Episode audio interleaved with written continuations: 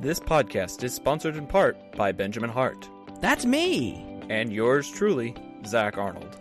And by participation from listeners like you. So let's tune in to another episode of IPC. IPC. IPC. IPC. IPC. IPC. IPC. IPC. IPC. The Intergalactic Peace Coalition podcast. All the galaxies. All for you.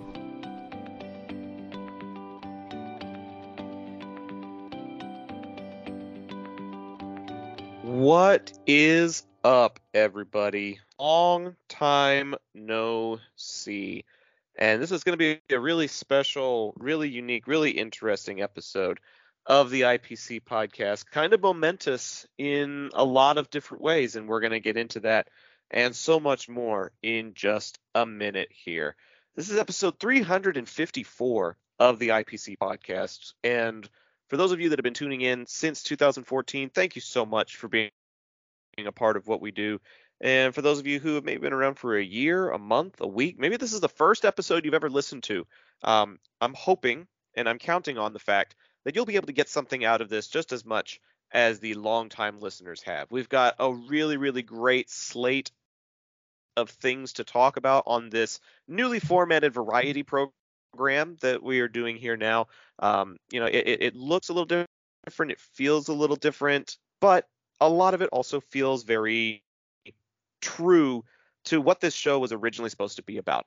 And that's having fun celebrating our fandoms. And I think that's going to be on full display tonight. But I'm not going to be doing it alone.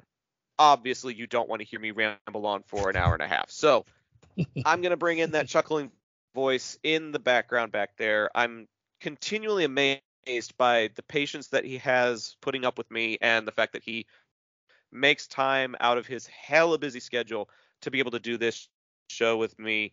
He's back for more fun tonight. It's Mr. Ben Hart, dude. We had a like Avengers like discussion about Jurassic World Camp Cretaceous on our last episode. I'm kind of excited to get back to our roots and just hang out for a little while, just you and me. Yeah so uh it's good to be back and i i look it is no trouble at all to quote put up with you okay? I love putting up with you and getting to do this show together. It's a pleasure and an absolute highlight of my week. So thank you for coming around and doing this again and uh yeah, uh, thanks everyone for their patience and their understanding. Um, I know our schedule's been a little wonky lately, and you, you may not even know where and when you will hear the IPC podcast sometimes, but uh, we're still kicking, okay, guys? We're still going. This is us saying we're still alive. Hey, over here, we're still doing stuff. So it's fine, okay? We're still going strong. And uh, yeah, we got some stuff to talk about tonight. Um, D23 is happening right as we speak. Um, so there's some news that we probably need to get to. Um, and then there's some other stuff that's happening that you know we we I've been watching a lot of stuff, um, and we've got so much so much just happening in the world, especially this week, it's just crazy. So uh, yeah, I'm looking forward to getting into it. Well, okay, so here's the really cool thing about uh, the the new format of this show. I, I wouldn't even call it like like we've like we've changed too terribly much. We've just restructured because uh, we we used to have like a singular topic that we would talk about. We right. would have like Thor or Batman Begins or something like that. But what's really cool is now we have the luxury with this structure of being able to talk about all kinds of things, including D23, yeah. including top fives, including barbecue. Like I'm I'm actually really thrilled to be talking about as much as we do because I can just kick back and be like, "Oh, hey, what have you been watching lately?" "Oh, I don't know. What have you been watching lately?" And it's just it's more organic. It's more like just discussion based rather than feeling like, "Oh, we've only got 10 minutes left. We got to go. We got to go. We got to go." We can just go whenever we want to, to be honest. Um, so um, before we get into the what have you been watching lately, uh, we usually do something in this new format called Edna's Icebreaker. Yeah. Unfortunately, I couldn't actually get an icebreaker discussion oh. from my Oh, from my fiance, and here's why. Because she is actually out at a concert right now oh. for a Latin performer that goes by the name of Bad Bunny. Ah, I'm I'm I'm I'm familiar. I'm familiar with the name, and when I'm riding around in her car, I will hear some of his music. But being a predominantly Spanish speaking artist and me only knowing about 30 or 40 percent of Spanish, it, it just it doesn't resonate with me. And so she went with her sister in law, which is totally cool. Girl, girls' night out, you know, do your thing. But But it did get me wondering, like, just concerts in general. I'm I'm not a huge concert person because I can find them a little overwhelming at times, but I've been to a few. Right. And, and I'm curious if you've been to any band, and we'll use this as our icebreaker for the night. If you have been to some concerts, what have been some of the most memorable ones for you? See, and I started. I've actually. I'm literally things are flooding into my memory now that you're saying this because I'm like, I haven't actually been to that many concerts, but I'm like, oh yeah, I kind of have because I think of when you say concert, I'm thinking like, oh, rock concert. You know, a big big name person comes up and does some things on a stage, and it's and it's and it's a big deal. Um, I've I've been to John Williams concerts, um, where it's you know it's a it's a live stage performance of an orchestra doing John Williams music. Did that a couple times. That's really technically a concert. So Yep. those are great. Um, I have, I have, I don't want to keep bragging. I don't want to brag, but I was in the room when John, I was, I did technically go to a John Williams concert once. Um, he showed up unexpectedly. Okay. And also, I was like a thousand feet away from him. He was a dot in the front of the room. I was in a giant room but uh, I can say I was there. Okay, technically speaking. Um, the only real concert, I, I I don't know if this counts as the best, but it's probably the most interesting one. Is I went to first of all, um, nearby where I live, there's a uh, it's called the Coast Coliseum. It's in Biloxi, Mississippi. Um, and it's kind of the area, you know, it's where a lot of concerts stuff like hap- that happen. Um, one day we just there was something going on. We just wandered up in there. This is around the time I don't know if you remember this, but the I think I can't remember what it was BP. I think it was the BP oil spill. Um, there was a oil rig like due south of me where I'm sitting right now. There was an oil rig that blew up. The I think it was I can't remember. They did, it was the Deepwater Horizon. They did a movie about it and all this kind of stuff. Like big deal. Yeah. Yep. Um, and it was really bad because there was just like oil just spewing into the Gulf for like a two or three weeks at least. Like it was really bad. So um, they finally got it mostly cleaned up, I think. But in doing so, someone organized a benefit concert to help out with the relief. And basically organized this thing with star-studded concert. Um, and so me and my dad wandered into this Coliseum, and there's nobody in there, but the stage is set up, and there's someone on stage playing. And we're like, what's going on here? No one stopped us. We just wandered in. There's no security. And lo and behold, have you ever seen Drake and Josh? Yeah, I have the old Disney show, right? So Right. lo and behold, we walk in, and none other than Drake Bell is on stage performing. Oh, like just yeah, he's got his guitar and he's actually pretty good. Like I didn't even know he was a singer, but he is or he was, and he was doing a nice performance. And he was doing it to the camera. They were taping like segments for the broadcast version of the concert. This is going to be broadcast on ABC or something like that. And they were doing like inserts for the main concert. They would bring on different people. Um, and so like Drake Bell was one of them, and they do and then he does his thing. We're like 10 feet from him and he's just on the stage doing his thing. And then he gets off the stage and then um next thing you know, Ricky Skaggs shows up. Um he's a bluegrass singer, one of my dad's all-time favorite singers. I'm surprised he kept his composure because he walks out on stage and starts doing a thing and we're like in awe like this is happening in front of us. Um and then so that happens and so we finally we realized they're doing another concert a few days later, and that's going to have. I think the band Lonestar was going to be in it. There was several other people, hosted by none other than David Hasselhoff. Really? And yes, and uh, it was it was crazy, and we went to that too late a few days later, and uh, basically, you know, it's packed house. I mean, there's a few thousand people there, and then David Hasselhoff comes out and does does his thing. He's making a fool of himself, and he introduces the thing, and the next thing you know, like Lonestar comes out and does their thing, and everyone's anticipating them, but they won't play. They're like playing their new music that nobody wants to hear. People want to hear their old classics, and then David Hasselhoff comes back on stage and starts doing this like song and dance routine.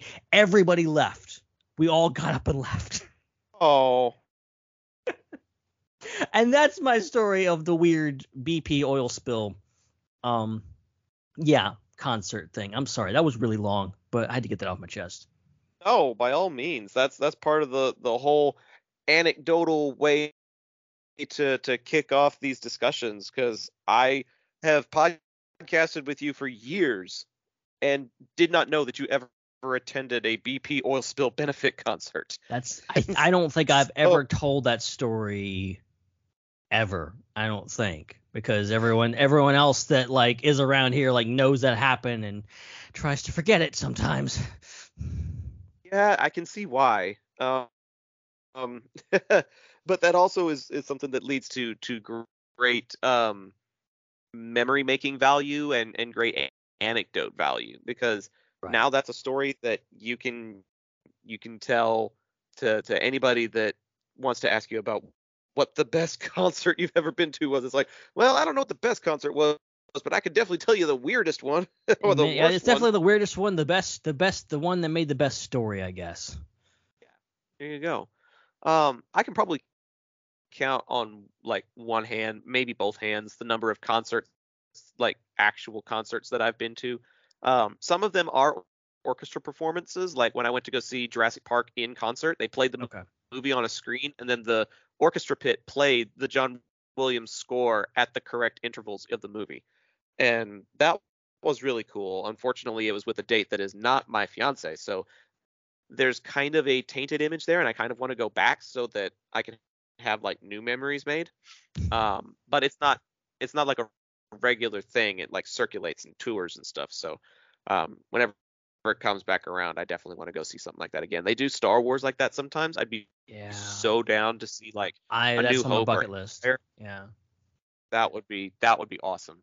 Um, and then in my college days, I had a, a real thing for gospel rap. I don't know how, how many people know all that much about that subgenre of rap, but there are, you know, Christians who will do rap music, kind of like how Yeah. Skillet does kind of like Christian rock. There are performers out there that will do Christian rap, talking about their their you know gangster days, their life in the hood, and then how God turned their life around, that kind of thing Yeah. and it's it's actually kind of cool to like hear very um Eminem type raps like the beats are are very very similar to what you would hear from contemporary rap but the stories that they tell are just a little bit different within the within the lyrics and they had this one I wouldn't call it a benefit but it was almost like a conglomerate type of concert where probably like five or six different gospel artists all performed in this giant mega church auditorium here in the Dallas area. And they were they were doing the songs from an album that they collaborated on together called Man Up. And they played all eight or nine tracks from the Man Up album and then each of the artists got to hand pick like their two or three favorite songs that they have done individually and they all like each artist got showcased for a little while doing some of their favorite songs from their previous albums and and it was just really cool getting to hear kind of like a like a best of type of type of event and it was it was all very very christian and god oriented and they had like some motivational speakers and stuff that would come in every now and then to give the performers a break. And believe it or not, rap can be slow at times. And it, it's not like having to spit fire really quickly all the time. They're not. They're not all And- Eminem. Rap rappers They're- they're not. Eminem. not. No, they're not. But what was really interesting for, for me as a believer was they actually found a way to turn a rap song also kind of just a little bit into a praise and worship song. And I can send you guys the link to anybody who actually wants to hear it. But I was just genuinely impressed to hear like rappers doing their equivalent of praise and worship music. It's really cool. I had never seen I'd never seen those two like genres get fused before. But like at the end of the concert they kind of slowed it down with like something that felt like a praise and worship song and people were like really getting into it. And and um I, I don't really know how how to describe it man, but it was it was just different from other experiences that I'd had. Like I'd been to like praise and worship nights with my small group before, and I had been to like rap concerts where it was just rap, rap, rap, rap, rap. But to to fuse the two of those together was was really unique, and so um, that's probably one of my favorite concert ex- experiences. I definitely have like bucket list items. Like I want to see the, the Eagles. I want to see Queen. I want to see I want to see Willie Nelson. You know, he's a Texas legend. I want to I want to see a Willie Nelson concert. Like I've got these bucket list items of concerts that I kind of want to attend, but I just either can't afford it or I'm not in the mood for it or I never get around to it. Like I don't think I've been to a concert in at least 5 years. It's just it's not something that's been on my radar recently. right. But cir- circling all the way back around, this is the second Bad Bunny concert that Edna's been to in the last calendar year. wow. Like this is this is her absolute favorite artist, and she told me that her nosebleed seat tickets were like triple digits. Like this guy sells out every venue that he goes to apparently. It's it's it's crazy. I, that's where I, know the name from because he's been in he's been in movies. He was in Bullet Train. Uh, he was in Fast Nine. Yeah, he's he's all over the place. Yeah, yeah, he's he's creeping his way into mainstream pop culture, but his his main thing for the lo- longest time has been um, some sort of new age uh, synth pop rap type of music for Spanish speakers. Wow. So Really cool. what's funny for me is when when I think, think of Bad Bunny, I think of like if Bugs Bunny had turned evil or something. like I'm I'm so sheltered. I think of like Looney Tunes is like where my mind goes to. So it is what it is. But y'all hit us up on social media. Let us know what your favorite uh, concert you've been to has been. I see Kenny's joining us in the chat. Thanks for being a part of the show tonight, Kenny. Appreciate you. Um, we just happened to have an evening free and uh, got together tonight. So you know, if we don't have a whole whole, whole lot of live people, it's not a huge deal. We didn't really promote it uh, too terribly much until the last minute. So um, this is mostly for those of you that tune in on on Apple and Google and Castbox and Podbean and all those other places. This is this is more for you guys. all of the people in the future. Uh, yeah. Um. So I guess we can go to our next segment. Yeah. Speaking And speaking of going places to to venues and watching stuff. Yeah. Yeah. I know what I've been watching. I know what you've been watching. I, I watched it at least once. Um, I don't know how many times you went to go see it. Just but I just was, the once. But I love the we- fact that we were doing it at the exact same time. Yeah, we went like on the same day. It was like a Sunday mid to late afternoon, right?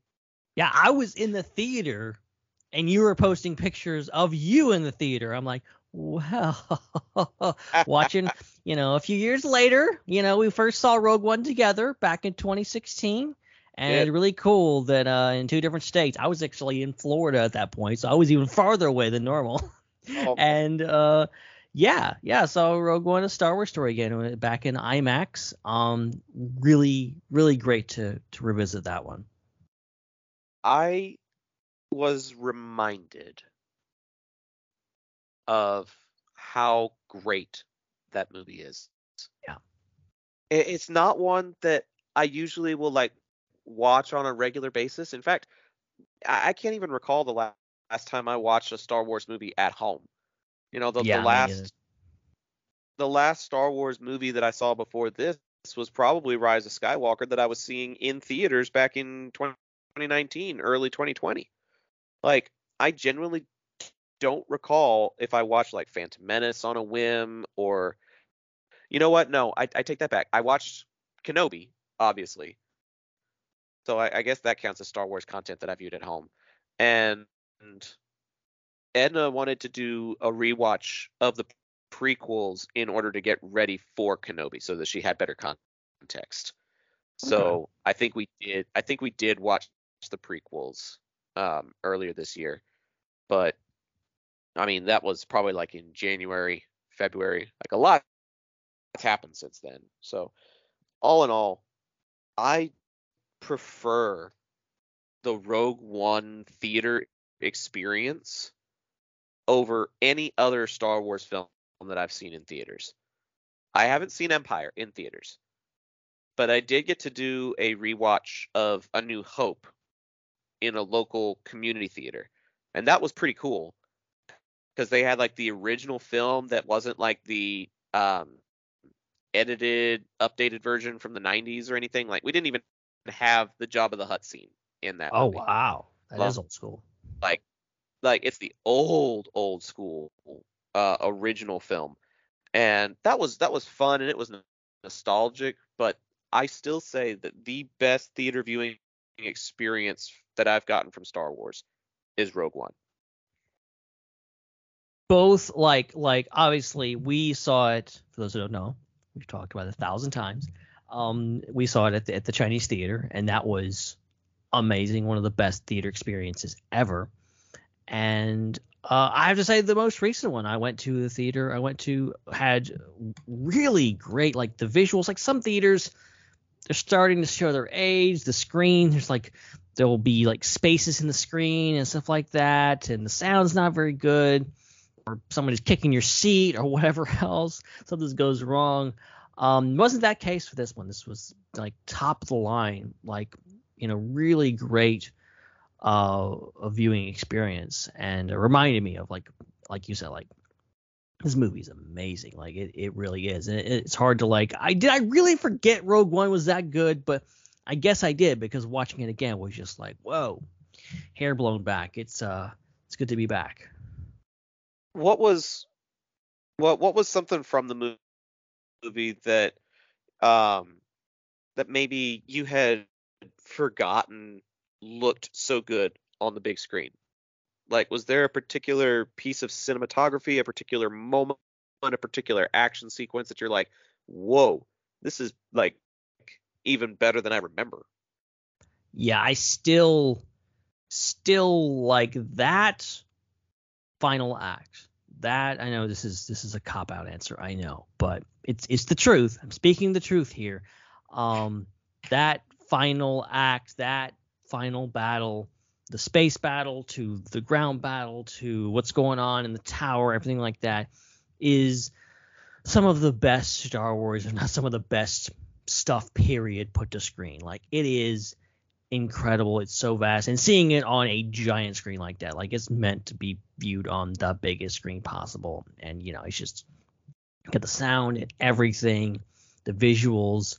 Um, it's beautiful. It's gorgeous, and then you know, and it just it, has all these ups and downs of you know these intense thrills, this great action, but also brings the feels. And I I must found myself tearing up again watching the movie because you know some there's some of those deaths really hit hard um and it's just it's just great to see him you know, it really, you know, it's it's a gorgeous movie and so many great visuals and yeah, just Rogue One in general. We've talked about a thousand times, but you know, it's it's the contrast of like this hellish war warscape on this just gorgeous beach and everything like that. Just the juxtaposition of that is just Yep. it's brilliant. Everything about Rogue One I, I love so much. yeah, I, I've always appreciated the, the the like you said the juxtaposition of something as brutal as a as a crucial moment in a in a rebellion, a crucial moment in a war, and and something as beautiful as like an oasis beach paradise. I love Scarif. I, I think Scarif is an awesome location. It's one of the best planets we've been to in all of Star Wars. And I I hate that it ended up getting more or less got a got a giant crater put put into it, but it was basically ruined by the Death Star. Basically, Like- not not a paradise anymore after that. Well, I'm sure that the atmospheric conditions were affected after a giant hole was put down to the core. You know what I mean? Like, Not to mention all the water probably drained into that hole. yeah, yeah, probably. So, eh, like, that scene was really, really powerful for me. Like, that's part of the reason why I ended up seeing it seven times over the course of seven days that opening week. Like, I saw it the the day before I flew back to Texas, and then the day of I just did traveling and, and tried to get myself reacclimated, and then like the next day I saw it twice or something like that. Like I just I wanted to see it so many times before it left the big screen, and a lot of it was because of that last 25 to 30 minutes. This time around, however, I was very surprisingly blown away by the destruction of Jedha City.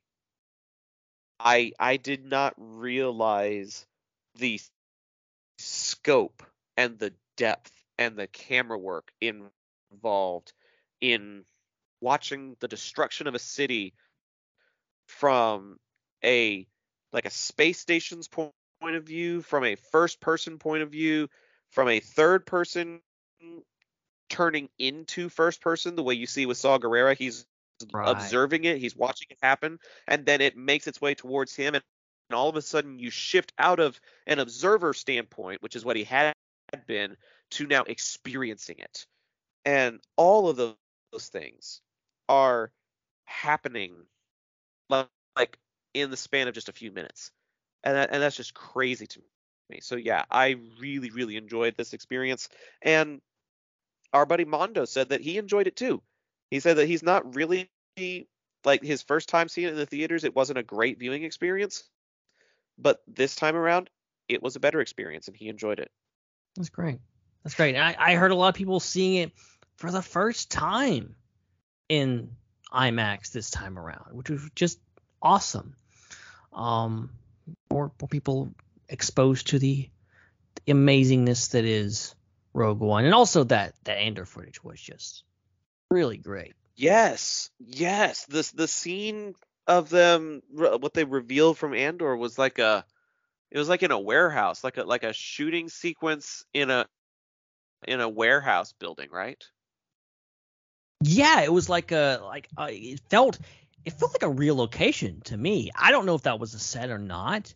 Um, I know that Tony Gilroy's kind of been bragging about the fact that there's no volume in this show, but it felt like they went down to the docks or something in London and like freaking shot this. And uh, I don't want to give away any spoilers for those of you. Actually, that specific set of footage is on Disney Plus right now. So if you want to go watch it, you can. Um, but uh, yeah, if you if you if you are avoiding, I won't give any spoilers away. But it's a really cool sequence. It it, it does stuff with like the the environment and like it's obviously there's a there's a firefight and there's people shooting at each other, but then there's like this environmental aspect that you're like didn't expect, but then it's like really kind of dynamic and, and, and ingenious. I'm I'm very very excited for Andor. I'm I'm very excited that there is so much pop culture TV happening this fall. Period. You got stuff from the Star Wars universe with Andor. You've got stuff from the Marvel universe with She-Hulk. You've got stuff from the Lord of the Rings universe with Rings of Power. You've got stuff from the Game of Thrones universe with House of the Dragon. Dude, this is the fall of the nerd. And I don't mean like like the downfall. I mean like the season. This is the autumn of nerddom. It's it's funny. Um, everyone was asking because they pushed back Andor. Everyone was like, "Why'd they push it back?" One thing is like, isn't it clear they just wanted to give it some space because there's too much competition? There's She-Hulk and House of Dragon, Rings of Power. Of course, they're gonna push it back. They're gonna drop in the middle of this madness that we're living in right now. Um, of course. So, uh, yeah, we are freaking spoiled, spoiled. Let me let me ask you, how much of those things that we just listed are are you currently watching, or in the case of Andor, like planning to watch? I know you're planning to watch Andor, um, but how much of some of those other things are you are you actually consuming? I know Game of Thrones isn't really your thing, but I saw you make a post about Rings of Power the other day. I I have I'm really into Rings of Power. I also watched a bit of House of Dragon. No way. I did. Okay, okay, we got to start there then. We'll we'll go to Rings of Power because I've only seen the first episode. I watched the pilot tonight actually, so it's very fresh on my mind. But this is like groundbreaking for me. This is like Earth. You have Don't no get idea. ahead of yourself. Don't get ahead of yourself. Have literally since we've started this podcast. I well, okay, maybe not literally because I don't think I was watching it back in 2014. I think I started like in 2016 maybe. But basically, since we've started this podcast, I have wanted to talk, talk about stuff from Game of Thrones with you. What what how many episodes have you seen and, and what did you think? I watched a half an episode. Okay. Okay, I can work with that. I watched What- a half what- an episode. I got to a scene and I said, "Nah, this ain't for me." I Oh, chickened out was it? halfway through. I chickened out halfway through. I will. I am. I'm man enough to admit that. What what what scene was it that that you It you- was the. It was the. It was the childbirthing scene in the first episode. Oh, yeah, that one was pretty rough to watch. Look, it was. Here's the deal: is it was on HBO Max, and I have Mhm. access to HBO Max thanks to you. And I wasn't planning to watch it, and especially going back to to to uh to Game of Thrones, it was less that I was wasn't really interested in the show. It was just the fact that it wasn't inaccessible to me. I had to sign up for HBMO. I, I couldn't I couldn't get to the show. I couldn't watch it so easily as I can now. I when I realized that House of Dragon was going to be on HBO Max, I'm like, okay, all right, I could watch it if I wanted to, Mm-hmm. um, and maybe I'll give it a shot because why not? And maybe I'll I'll jump on the train now. Um, and yeah, like I said, I I got partway into it. I'm like, nah, this is I'm not sure about this. Um, look, I am not. Never say never. Never say never. I dipped my toe in. I didn't exactly enjoy it, but I get I I think I get it more now. I definitely like I understand that it's a me problem, not a sh- not the show's problem. Um and it's and it's definitely like I understand why people enjoy it. Cuz like I was watching it going like you watch certain shows, like you're watching She-Hulk.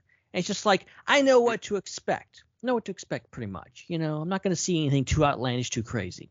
You're watching House of mm. Dragon. N- anything can happen, okay? Like you see, you know, you can s- see people getting their heads chopped off and you know there and all this kind of stuff. I almost saw Matt Smith's dick. Like, you know, I like there, there's there's all kinds of stuff. Like it's unexpected. I totally get the fascination with, oh my god, this is just there is no there's the the training wheels are off. Anything can happen. And anybody can die and anybody can have sex with anybody and uh you know there can be some very brutal brutal scenes and you know it's it's all out there. I get it. Um I didn't enjoy what I saw, but I'm I'm still open. I still I, it was like me going dipping my toe and going like I'm gonna give this a shot. I, I want to at least say that I tried. Mhm. Um, but I didn't get it a full, full episode, so I don't feel like I've, I've even given it a chance just yet. So, uh, yeah, but uh, I have, I have, I did a little bit. Well, if if I may, um, having seen the first episode of, of Rings of Power, and then having seen uh, all of the first few episodes of House of the Dragon, um, I will say there are probably going to be some scenes. Uh, it looks like there are going to be some scenes in, in in Rings of Power that are going to be pretty intense. Maybe not maybe not childbirthing type of intense, but the action sequences that I have seen on House of the Dragon so, so far are actually fairly comparable. Um, I'm not I'm not trying to like compare apples to oranges too terribly much, but some of Yeah. the, the but some of some of the choreography and the clashing of swords and like the man against creature type of vibe, uh, um, those are all elements that you're going to see in both shows, both House of the Dragon and Rings of Power. Um, and I would also say that the the pilot episode of the of the Game of Thrones prequel was probably tr- trying a little too hard to be very very similar to the original Game of Thrones. Yeah. Ep- episodes two and three are more about um, character development and plot development, and there are no sex scenes, and there are no gruesome type scenes that are comparable to what you ended up turning off. Yeah, So- I, I yeah, I could I can sense that that's like a part of it. They were trying to get people back in. You want that shock value in that first episode. You want to establish, okay, this is kind of a smorgasbord of what you can expect from the whole show. Not every episode is going to be like this, but yes. this is where the thing and maybe maybe it's you know also to bring people in and go like oh yeah you wanted that you you wanted it like game of thrones well that's back but also to weed out the the the the whiny babies the the the wusses like me and go you better get out now it's going it's only it's all it's, this is this is all that this is a smorgasbord of what you're going to expect Yeah, it was probably like a like a like a sampler buffet, maybe. Like don't put it like that don't some- don't put it like that not a buffet just lay it all, all out there. oh, Um, um, did you get to see? I I, I kind of forget the the sequences. Um, did you get to see some of the of the jousting? Yes, I did. Yes, I did. That was some gnarly stuff in there too, with you know that, that guy's got his face ripped off and stuff like that. Like it's Mhm. it's real, but it's very you know, I I mean like just like from a critical standpoint of this like I do like the, the all the you know the maneuvering and the political intrigue and you know Daemon's a really interesting character and his whole relationship and you get that he's kind of an asshole. He's kind of a he, he's kind of a messed up guy, but maybe he does have the best interests of his family at heart. Maybe he is kind of telling the truth and saying the right thing sometimes, um, despite maybe going about it the wrong way. And you know, and all these people are, you know, that's that's the whole point of it all. It's just like these are a lot of messed up people, but they're they are kind of trying to do their best they can or or not. Um, but I do like it, and I think it it gave me a new appreciation for this whole franchise. Well, that that- that's good. I I, I appreciate the the endeavor that you took, and I was I'm, I'm brave. that even- I was brave. you, you brave. You went on you went on the roller coaster. You threw up on the middle of the ride, but you braved the roller coaster. I did it, Mom. I did it. Look at me. Well, dude, if you if you ever feel brave again, I would definitely say that episodes two and three are a lot milder and probably a bit more um, story driven than scare tactics driven.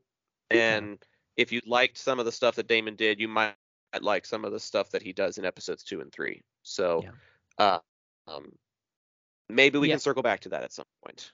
Right, right. And I'm already Uh, feeling a little bit of FOMO um after not watching a couple episodes um and seeing everyone else reacting to it. Uh so yeah, yeah, maybe who knows? Who knows what might happen.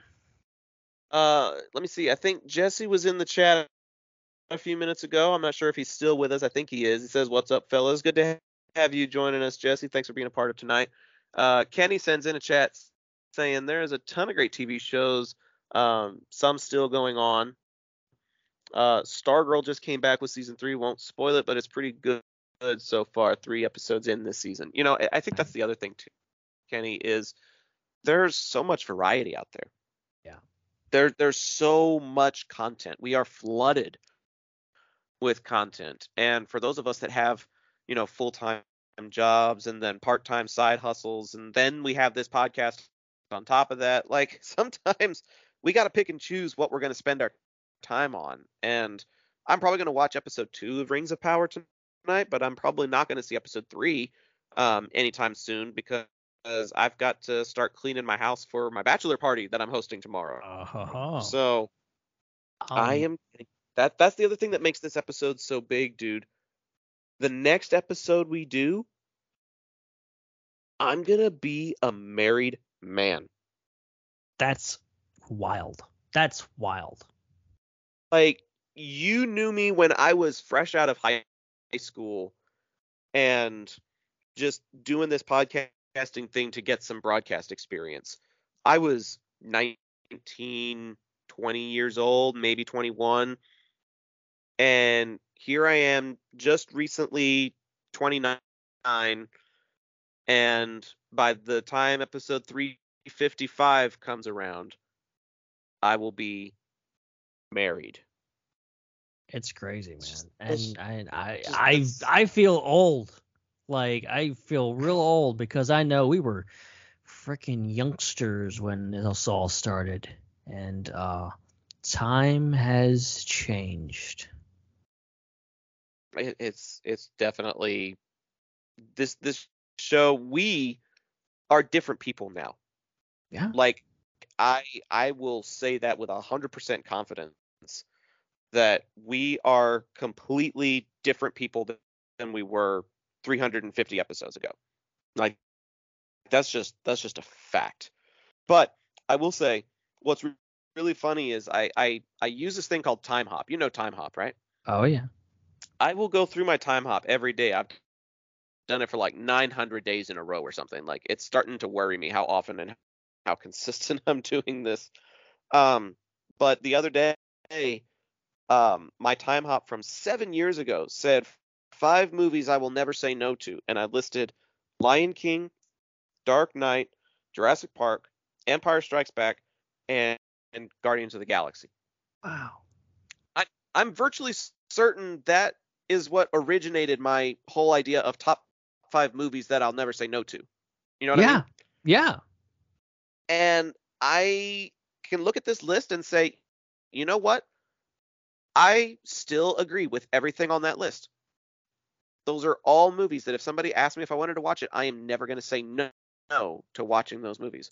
So, over the course of seven years, there are a few things, I guess, that don't change, but um, there there's a lot of other change that definitely takes place in that time. Right. Crazy.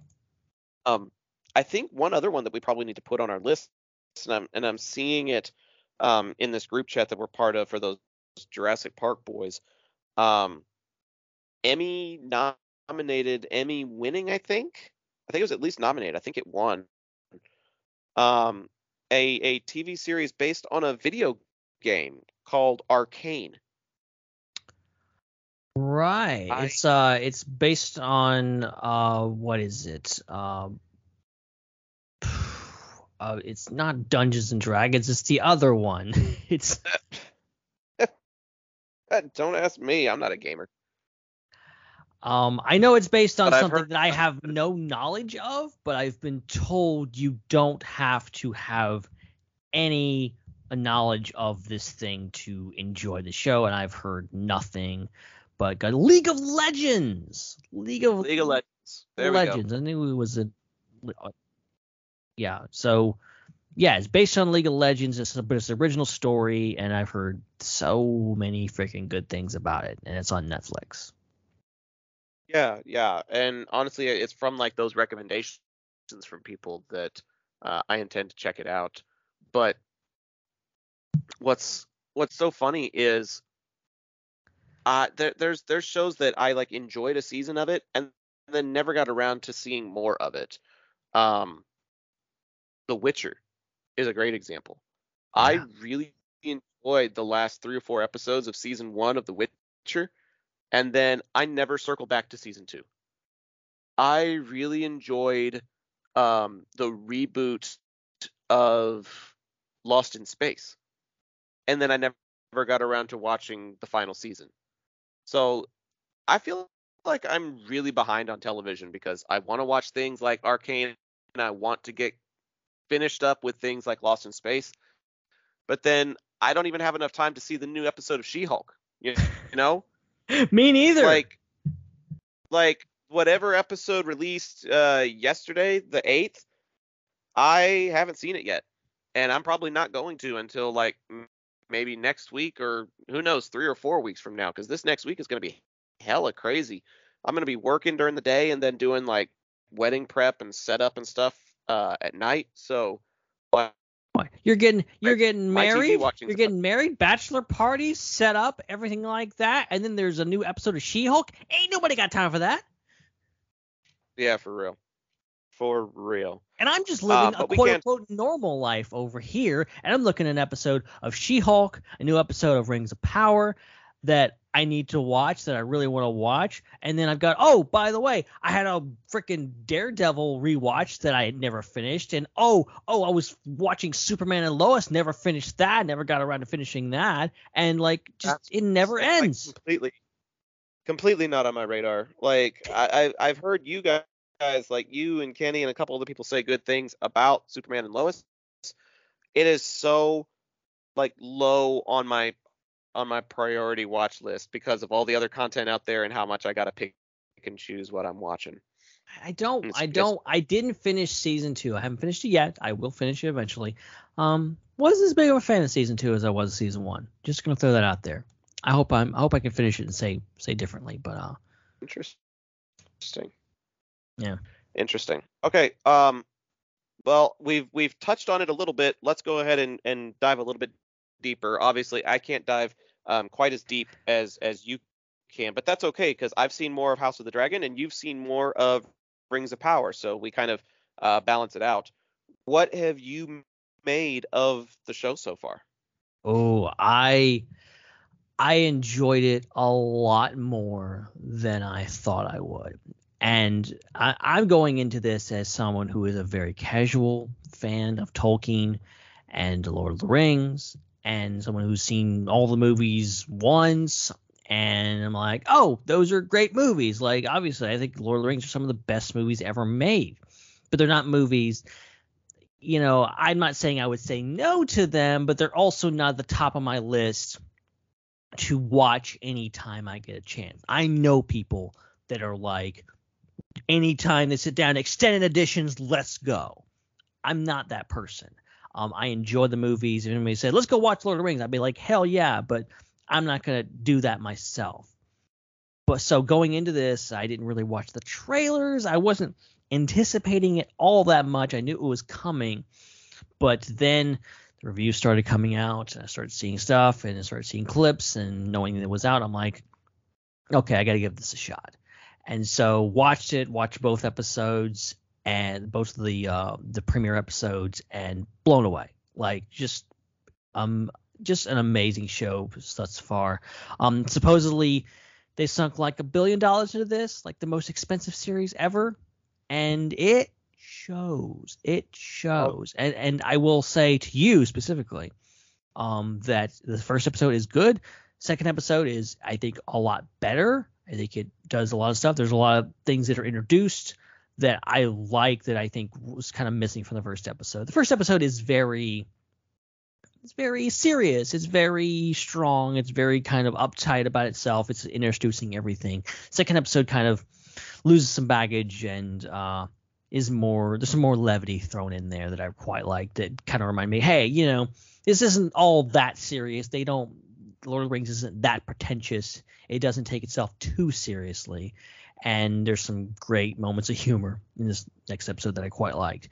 Um, I can't wait for the third episode. But like overall, it just looks freaking amazing, man. It looks so good. Like it's one of the best looking shows ever. And who would have thought, you know, the the Game of Thrones prequel, the show that's really been up on a pedestal as being movie quality so far, would have another show coming out at the exact same time that equals, if not rivals, it um, in quality and uh, scope. Um, just brilliant. And you really you look at the show and you look at you know footage from the movies, like it's hard to discern which is which because they've they've gone out loud.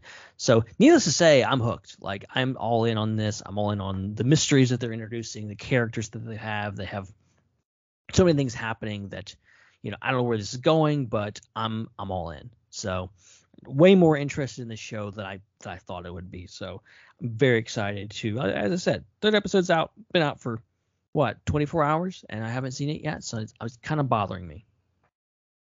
Well, let me let me let me ask you this: if if somebody in the show dies in childbirth, is that going to be your cutoff? So far, it has been pretty tame.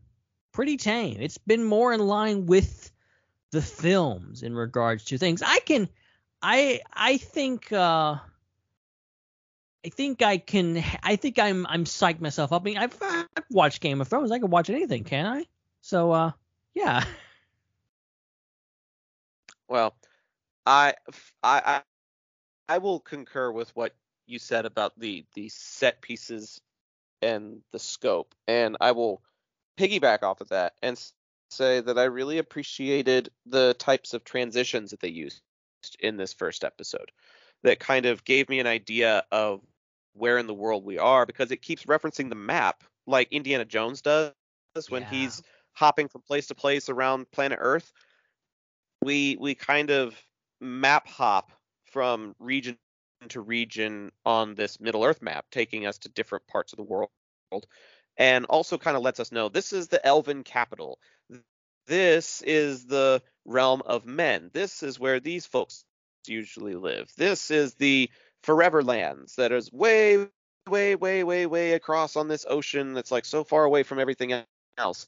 Like the the context that the scene transitions offer really, really helps a, a casual viewer like me not get lost because you, it is so easy to get lost in Tolkien's world. It is so so easy to get lost in all of the different location names and the different types of creatures and what they um, possess as far as like capabilities, strengths, weaknesses, you know, personality types, whatever. Like it's so so diverse. And and and it's it's diverse regionally, it's it's, it's diverse population wise. Um I, I I think in one particular scene there was like hints of a potential um lesbian relationship, so it had like some inclusion opportunities as well. Like there was there was just a lot about this show that I I wasn't ready for the episode to be over. Uh, I'll give you that. I was kind of upset when the 66 minutes were up and it was like time for episode two, and I was like, haha, psych, it's time for the podcast because I I wanted to see what was happening next, and I and I'll I'll say this and then I'm done. There actually is one very small connection between Game of Thrones and Rings of Power. Do you wa- want me to tell you what that is? Yes, because I don't think I know of the Star Wars connection, but not the Game of Thrones connection. So yes, there is a Star Wars connection as well. Um, and I and I saw that one too. Yeah. Uh, I'll I'll let I'll let I'll let you reveal that one to the audience for those that don't know. Okay. Um, the actor who plays young Elrond also played young Ned Stark in the original Game of Thrones. Oh, interesting. they would do certain flashback sequences where Ned is trying to come and rescue his sister Lyanna from the hands of the evil Targaryens, and the actor who was playing a younger version of Sean Bean, who was also in Lord of the Rings, the actor that they chose to play a younger version of Sean Bean is the same actor who is now playing young Elrond uh, in Rings of Power. That's wild. Yeah, that's that's really cool. Really it's cool. kind of kind of crazy how it all comes full, full circle. I forget his name off the top of my head, but if you go to IMDb, I was I was looking at his face going, I swear I know him from somewhere. He looks like a, a like if Neil Patrick Harris got bought off of Wish. Where do I know him from? And, and then I go IMDb him, and I was like, son of a gun, I thought I knew it. And uh, you, you we, we mentioned the Star Wars connection for those those who don't know. I I can't take credit for this. It was someone on Twitter that actually said this. Um, uh, Ismael uh, Cruz Cordova, um, who plays the uh the what's his character's name? Aaron Arondir. Arondir. I'm see they always they always they trill their R's and stuff like that. I can't do that, okay? They're, they're, they talk so eloquently in Lord of the Rings. Um, and uh, so he obviously big player in this series. Um, you may also remember once you once you see this, you can't unsee it. Um, he was uh the Twi'lek in that one episode of Mandalorian where man, they they go to rescue the dude out of the cell in the prison ship, and he's the purple purple brother Twi'lek. I can't remember his name. Oh, the the one who's kind of a dick to everybody, Right, right. The guy they ultimately bring back and uh and and he's got everybody. he's, he's got kind of a kind of a guttural voice to him, right? Right. Yeah, yeah, yeah, yeah. I know who you're talking about. I'm gonna go ahead and just open up IMDb because I need I need to give all of this context now. uh, let me see. Uh, chapter six, the prisoner. um, Ismael is- Cruz Cordova, as you mentioned. He hasn't been in a whole lot of other stuff. He was in something called The Undoing and then something called Settlers, which only got 4.7 stars. I actually Um, quite liked what I quite like about um, uh, Rings of Power is the fact that it doesn't have like any like really big names in it. Like I didn't like obviously I'm not as I'm not as cultured as some people, but like I didn't recognize really any any of the main cast members. Um, and it wasn't until after the fact I'm like, oh, I've seen that guy before in something. But uh, you know, it's it's nice to kind of like I guess it, you know, it's it's it's easier to kind of get pulled into the story if you're not like, oh, that's Tom Cruise as an elf. Mm-hmm.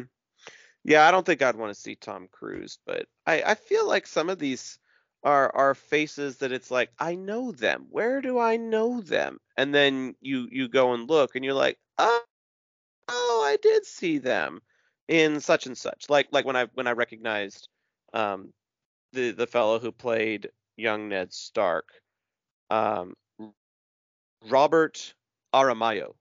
He's he's Elrond Yeah. in this series, and then he was young Ned in Game of Thrones. Ah. And then, then I feel like there was one other that I thought I recognized. I may have to circle back. Um, Lenny Henry. Um, he p- plays Sadoc or Sadoc.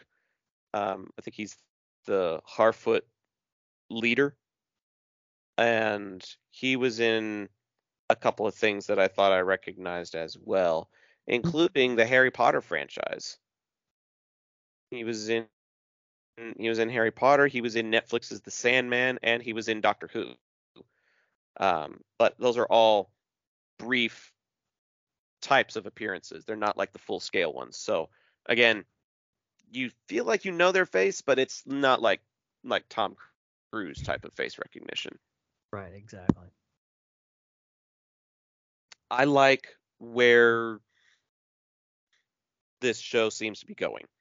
I, I, I feel like the first episode kind of sets a lot of things up, which is what gives the show its potential. It's a world that you recognize, but it's a time that you don't recognize.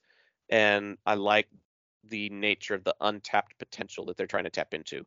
I re- really need a Cate Blanchett cameo though. If you're going to make Galadriel one of the main characters, you have got to honor the lady that played her first. So I hoping. mean, I, that's where I'm See. wondering, like, you know, this show where it could go. You know, obviously there could be multiple seasons, um, some some time jumps, some some further tie-ins with the movies, some straight up, you know, maybe recreations of of scenes because I mean, there's a lot of there's a lot of flashbacks in the original Lord of the Rings movies that they could maybe do for real.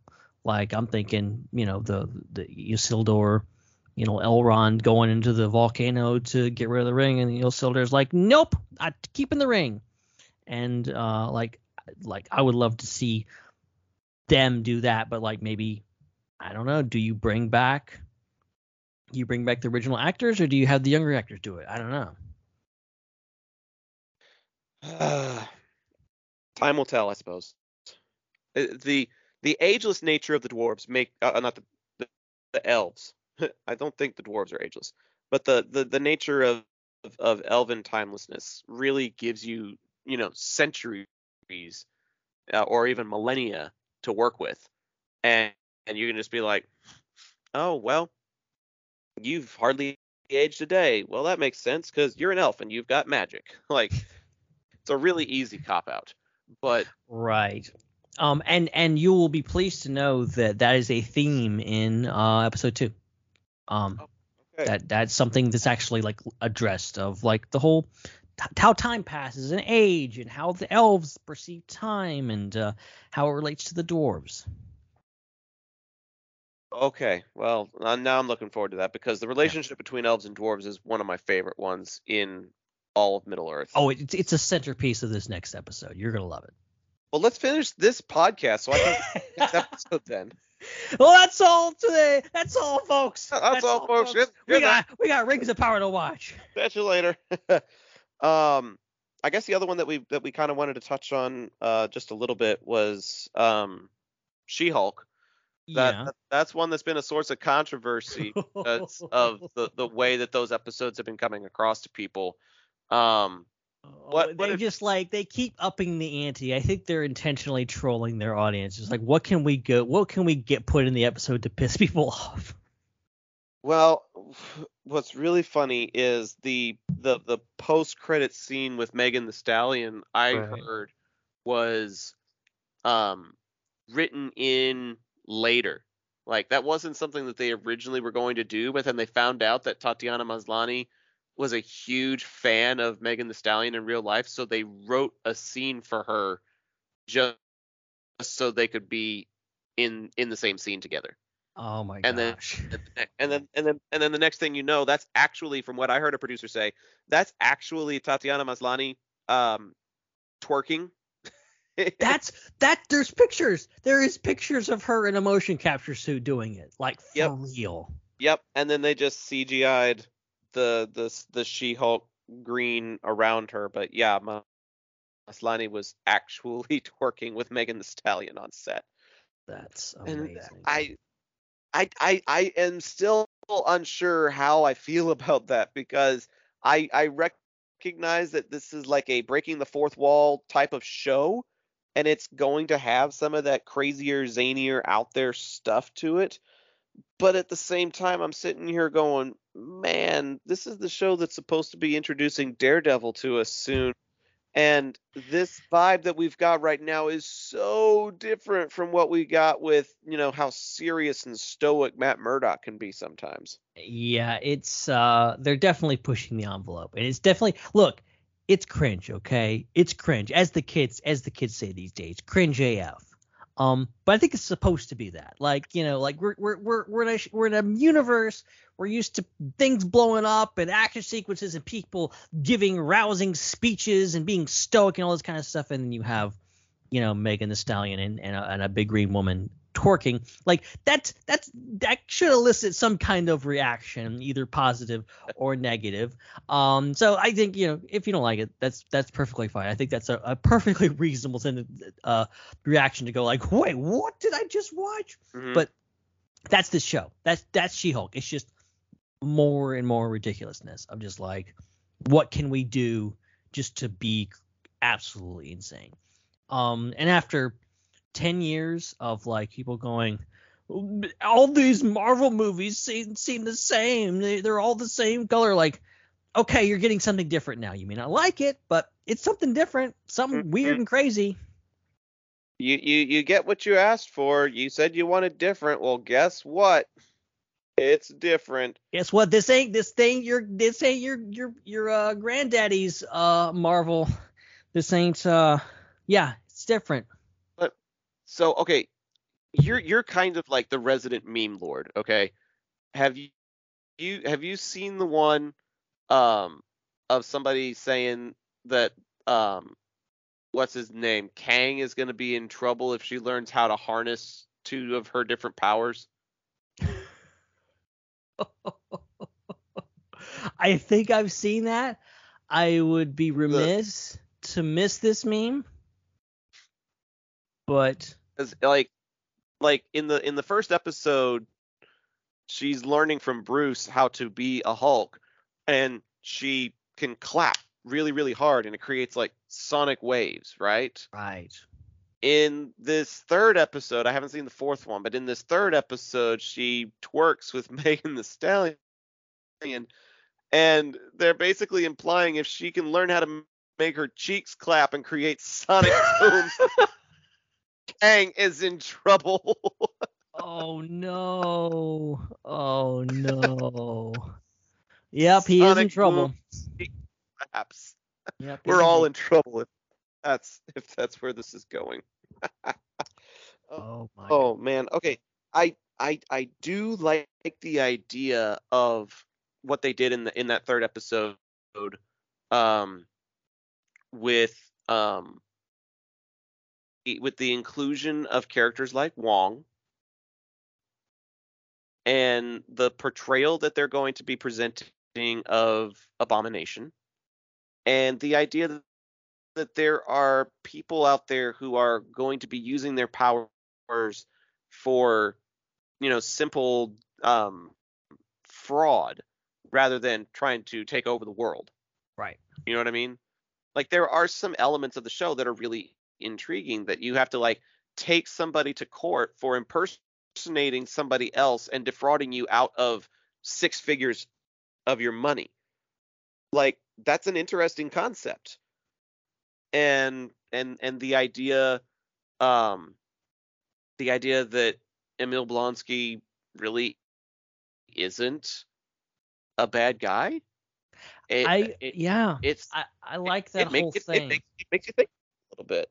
You, you're like you're coming into it. You're against him. You're like, oh, this is this is the guy that tried to, you know, this is abomination. Like this is guy from the old Incredible Hulk movie. Like, come on, this is a bad guy. And then he starts talking. You're like, okay, yeah, you're right. You do have a good point. Maybe he does deserve parole. Like maybe he does deserve to have a normal life. Um, I don't think it's gonna work out quite as well. I think he's got something up his sleeve.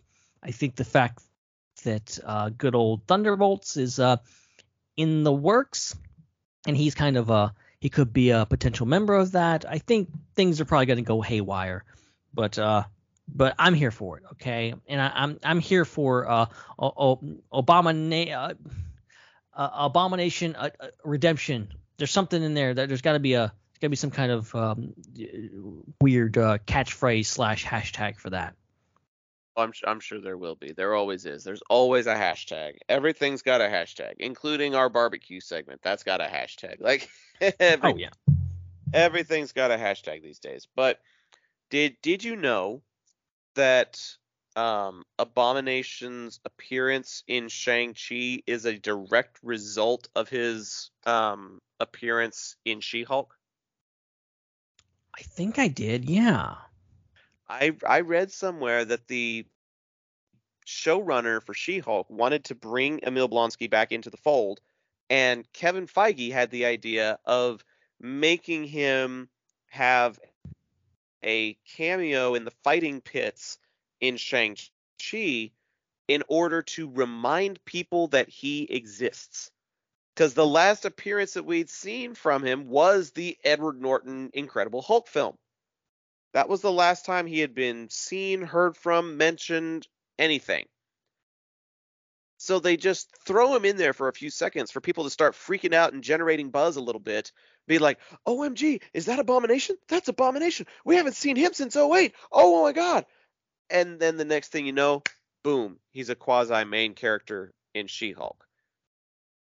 Yeah, it's uh, you, know, it's it, it's funny how that's a pretty brilliant way of doing it. Like Yeah. if you think about it, because like there's there was those those stupid uh stupid memes and uh and speculation for years like oh yeah that that old the hulk movie it's not uh it's not canon anymore they don't mention it whatever else and at that point we you know we had uh we had uh thunderbolt ross showing up and all kinds of stuff and uh yeah so it, it's it's weird but it's it's amazing that finally we were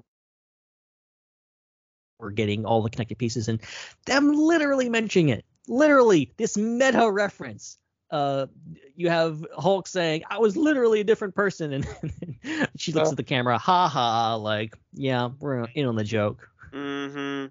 Yeah, but eh, r- regardless of of what happens to his character, I am just excited to see Daredevil in uniform. Like, I don't know if that's happening this episode, probably isn't, but somewhere. I, have heard things i've heard things that may be happening soon i'm just gonna say that Ah, see, when you said I've heard things, I was like, you better not be about to say that it's not happening till next season because that is like that is the oh thing. i'll i'll look we're gonna go out and riot together if that happens That is the thing that I've been waiting for from this show, so you better not take it away from me, damn it. All right, well, I think that covers most of the whole what are you watching type of thing. Rogue One we saw in theaters on the same day. House of the Dragon, you gave it a shot. Rings of Power, I gave it a shot. And we're keeping up with She Hulk as best we can. I'm also doing a couple of rewatches like Parks and Rec and The Office. Um, I haven't seen The Office in a few years years, and Edna has never gone all the way through Parks and Rec before, so we're basically alternating. One night we'll do a couple episodes of Parks and Rec, and the next episode we'll do a couple episodes of The Office, and it's just kind of a trade-off kind of thing. Um, um, but the cool part for me is there's an accompanying podcast out there right now called Office Ladies. It's hosted by Jenna Fischer and Angela Kinsey, two of the ladies from the TV show The Office, Mhm. and they do an episode by episode breakdown of the entire series. And they've gone through like several seasons of the show already, like at least three or four seasons of the show they've covered, maybe even five. They have they, they have covered on this podcast. And so when I'm watching the show, I then have the opportunity the next day while I'm driving around for work to go and listen to the recap episode that gives all the behind the scenes and trivia and tidbits about that episode I just watched. And it helps me appreciate The Office more than I ever have. Like I I thought it was all right, but I think just now I'm finally starting to appreciate some of the comedic genius that goes on in this show. Well, you know, uh, uh, rewatch podcasts with the actors from the show is like a trend now. It's coming with trend. Like you got um, uh, Michael Rosenbaum and Tom Welling are doing a, a Smallville podcast just like that. hmm Um, really incredible age. It's just like people just from shows just going out and doing it. I don't think they're like commissioned by the studios or whatever. They're just doing it on their own because they enjoy talking about this stuff. That's Well, I mean, I think I think the Office Ladies one is like partnered with NBC, and it's got it's got Oh, a it's got a uh, podcasting group called Earwolf that's like sponsoring it and producing it. Um, I know that there is one that's about the sitcom New Girl that's got Zooey Deschanel on it with uh, Hannah Simone and Lamorne Morris. Oh, that's cool. Well, they didn't come up with a title, so they just called it "Welcome to Our Show," and I'm like, really? like, you you can't come up with anything clever, so you just say "Welcome to our show." Um, but that one's that one's pretty good. Um, and then um, the one one of my personal favorites is called Parks and Recollection, and it's got um, Rob Lowe as one of the co-hosts, and Alan Yang, who is one of the um, writers and producers on the show, will uh, co-host with him, and so you get the actor's perspective and you get like a writer's producer's perspective as well. And that that's one of the most more uh, insightful episodes that uh, or or shows that I listen to because you get a much broader perspective when you've got it from different points of attack, basically from a producer and an actor standpoint. Yeah, yeah, exactly. It just it's just like listening to actors talk to other actors, and as I Inside of You is like one of my favorite podcasts, uh, Mike Rosenbaum's podcast. Like it's just great to always you know and hear them talk about the stuff and the behind the scenes stories, and you know you can't it doesn't get any better than that. Yeah, yeah. I I need one for um Friends, is what I need. I need like like David Schwimmer and Matt LeBlanc to do a Friends podcast together or something. I don't know. Um, or or just Joey and Chandler. Let's get Matthew Perry and Matt LeBlanc to do it together. But um, I digress. One of these days, I would love to do a podcast that does like episode by episode discussion recap. So I'm doing that right now with um, House of the Dragon. Over on our buddy Sean's channel, uh, Phantom Empire, there's a, uh, a weekly episode um, talking about each individual episode of House of the Dragon. It's a show called House of the Empire. If you haven't tuned into it yet, go check it out on YouTube. Um, we've talked about all three episodes so far, and then I'll be talking about episode four on Sunday, and then that's it for me. Once once episode four airs, that is my last episode for a couple of weeks because of uh, the wedding and the honeymoon and stuff. So I'll be taking a little bit of a break Wouldn't there. Wouldn't that be something? Wouldn't that be something that uh, your wedding, your brides standing at the altar, everybody's looking at their watch. Where's Zach? Where's he at? Oh, he's he's uh he's uh, recording that uh, that good old uh, House of the Dragon podcast. He couldn't make it. He he, he, uh, he, he was finishing up a podcast episode. That would be so on brand for me though. you come in, you come in, you get the mic in your hand and your computer in the other hand. You're like, you're just like podcasting. Well, I couldn't miss this. Okay. Thanks for thanks for tuning in, everybody. I, I gotta go get married. I'll see you next time. Bye. and then I just show up at the altar. I do you take this? Uh, I do. No, no, no, Sean. I wasn't talking to you. yeah, no, he, he he knows I'm gonna be gone, and, and I'm I'm looking forward to my honeymoon. It's it's gonna be fun but uh, definitely no podcasting going to be happening while I'm on my honeymoon. So no time off. You deserve some time off. Take taking it. time off from. From, I'm taking time off from football. I'm taking time off from my ATM job. I'm taking time off from podcasting. Like literally, I'm just going to isolate myself for two weeks, and it's just going to be her and I taking in the the sights and the smells and the tastes. It's going to be awesome. I don't want to even look at a microphone for two weeks. Leave me alone. Yeah, I hope not. I sincerely hope not. Um, we got a little bit more time on this show. Let's not just talk about what we've been watching, but let's talk about some of the stuff that's been announced. As you mentioned, D23 is happening right now, and we're recording this before all, all of the Marvel and Star Wars stuff gets talked about, unfortunately. But there's at yeah. least like 10 or 12 things that happened tonight from like Disney and Disney Animation and Disney Pixar, Lego Star Wars. Like there's all kinds of stuff that um, has been released today. I'm going to do like a rapid fire um, listing of everything really quick, Ben. Yeah, and, yeah, go ahead. And then you tell me like what are the top three things that you're most excited about. Cool. And then I'll do the top three things that stood out to me, and maybe we just talk about those things for the sake of time. Yeah. Um, one of the first things off the top it wasn't like something that was supposed to be made in a press release, but somebody snuck a photo in anyways.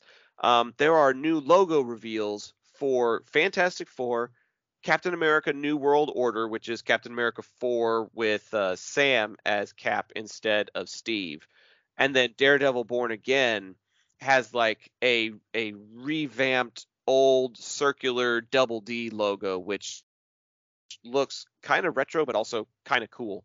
Um, so those, those three logos got revealed. There is a new Little Mermaid trailer with, Halle Bailey um, as Ariel. Inside Out 2 was announced with Amy Poehler reprising her role as Joy. And it is said that the movie is going to follow Riley's thoughts as a teenager and introduce new emotions. Mufasa, the Lion King, was announced today at D23. It's basically supposed to be an origin story, I think. Uh, not a whole lot of details given there, but they did reveal the logo um, in person and online. A new poster for a new movie that's coming out, Peter Pan and Wendy. We've been getting a lot of live action stuff, and we're finally getting to go, to Neverland in live action. So that was officially announced. Um, we also got an announcement on Disney's first ever collaboration with an outside studio. In, in a hundred years of Disney history, they've always just bought out the studio instead of collaborating with it. This is this is the first time that they actually work alongside a studio instead of just buying them outright. Disney and Kugali are working together on a new project called Iwaju, I think. I may have mispronounced that. But it has been described as a love letter to Lagos and Nigeria, which I think is really cool. And and Ben, I think yep, I just lost power to my laptop. oh, I think the the, the battery pack has overheated oh. and You may take over for a bit? old, Is this my old battery pack? No, this can't be my old battery pack. What the heck happened here? Um, yeah, if you could if you could do the next little bit of rapid fire, I'm gonna try to see if I can get this thing plugged back in. Otherwise, my battery's gonna drain a lot quicker than I wanted it to because I'm only at 80%. All right, I'll run through these really quick. Um, the next one up is uh Disney Pixar's Elio. I think it's what you were talking about. Um, Elio, starring America Ferrera and Jonas uh, Cabrera. Um, looks really cool. Kid who doesn't fit in meets aliens, becomes ambassador to Earth. Okay, that's that's interesting. Um, Uh, just- I, I love the premise. Like he's an outcast, and then all of a sudden he becomes really really important to uh, to Earth. Um, and then we also have Disney Pixar's uh, Elemental, starring Leah Lewis and Mamoudou Athie. And uh, this looks, I, I've seen some images from this. Looks kind of like uh, similarly to uh, like Inside Out, like very colorful and all this kind of stuff. Also, kind of like the other movie that we saw a while back. Um, with It, the it whole focuses it focuses soul. elements, doesn't it? Because it's it's like water and and fire getting along with each other or something like that. I think. Maybe I can imagine there's gonna be some deep like meaning to this. It's Pixar. It's Pixar. It's gotta be deep. Okay, that's that's their thing. Um, we got uh, also uh, Disney Snow White, the the the uh, the the uh, live action remakes keep on coming. We got Snow White on the way. Um, Rachel Zegler is uh, from uh, uh, lots of movies, including the most recent. Uh, uh, I'm forgetting the name of it now. I can't remember. Um, she Or you said right?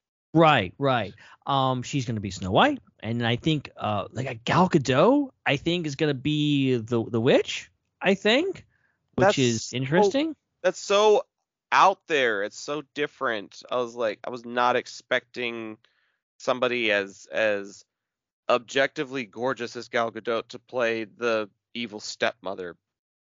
But it, it'll be funny. It'll be funny to see the the transformation that takes place, because there's there's going to be like physical changes when she turns into the into the old hag of a witch. I'm I'm kind of curious to see how that plays out.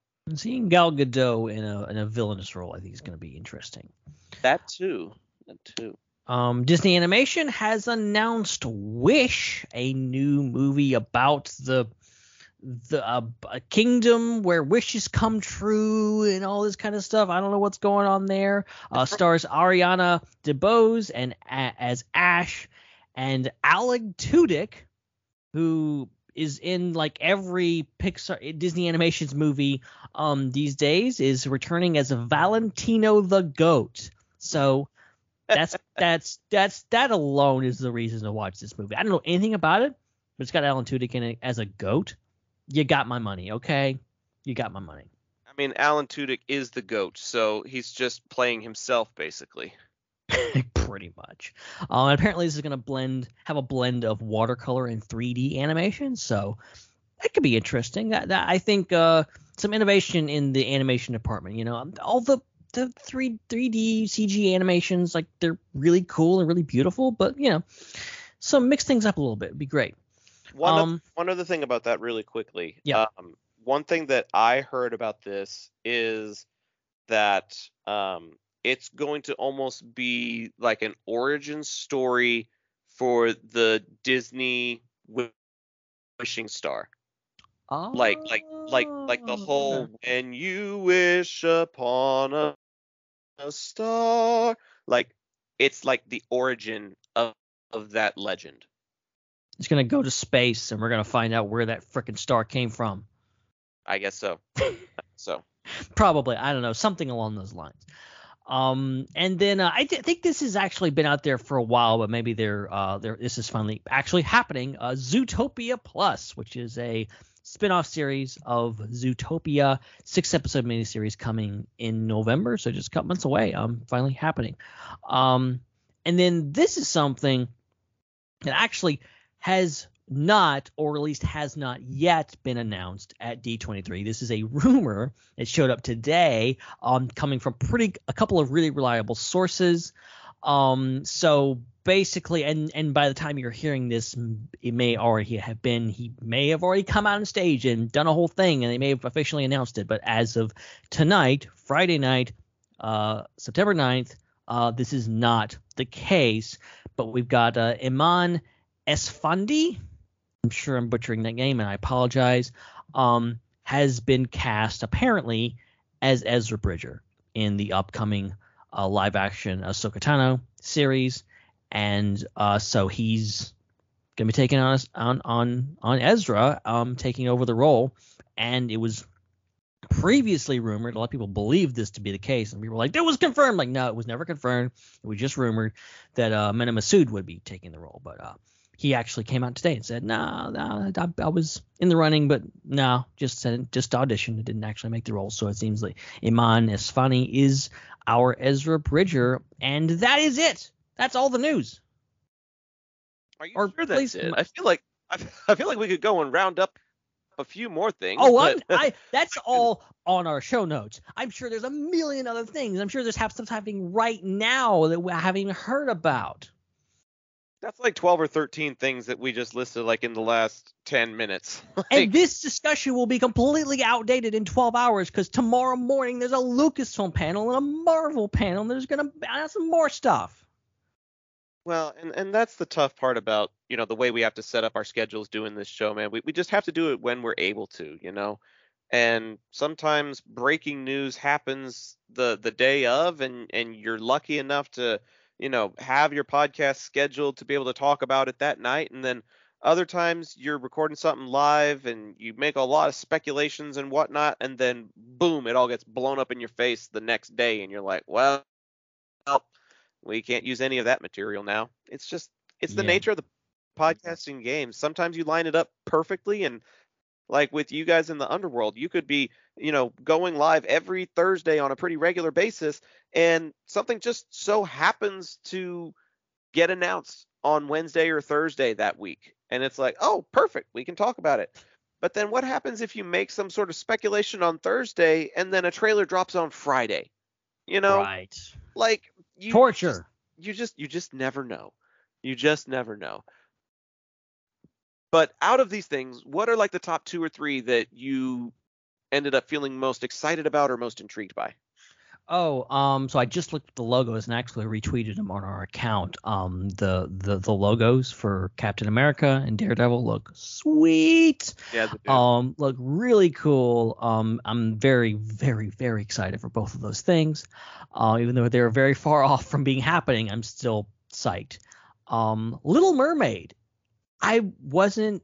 I didn't have that on track. I wasn't really paying attention to that. But uh, Halle Bailey, man, she looks great, and man, she's got some pipes.